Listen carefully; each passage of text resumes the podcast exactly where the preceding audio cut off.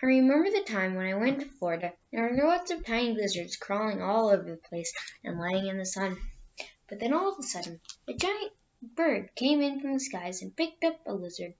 Then the lizard just fell from the bird as if it had just coated itself in grease. When I looked closer, I saw that the lizard's tail had gone. I checked back a few days later and the lizard had a new tail. So I started to wonder if they could drop their tail and get it back with such little amount of time. After I did some research, I found out they can drop their tail to distract prey before the lizard gets caught and dies. This maneuver is also useful if a predatory bird decides to pick the lizard up by its tail. The lizard can then quickly drop from the bird's grasp before the bird has time to eat it. And then it can regenerate its tail in not that much time. Uh, the regeneration process is quite complicated. I will explain it soon. I brought an expert named Billy that specializes in lizards. Can you explain to us how the lizard regrows its tail, Billy? After, so after they drop the tail, the stump tissues will gather near the apical cap to rapidly multiply and form a blastema. The spinal cord will then regenerate and infiltrate the blastema. The spinal cord is then covered in an outer layer called the epidermis ependymal. So can you tell us what some of the main uses are? The lizard uses its tail to escape from the grasp of a predatory bird and to distract predators while running away.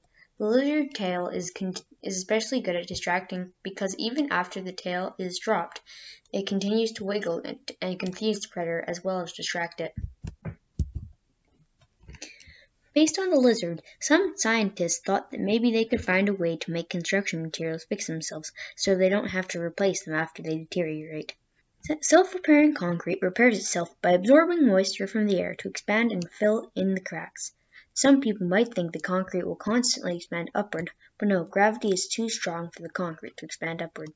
When the concrete absorbs moisture from the air, the concrete near the crack will becomes softer, softer until the concrete flows its way back into the crack and then blocks all the moisture absorbance from the air and dries again. The one thing that could be bad is that there are a lot of concrete facilities and th- there are quite a few workers that work there.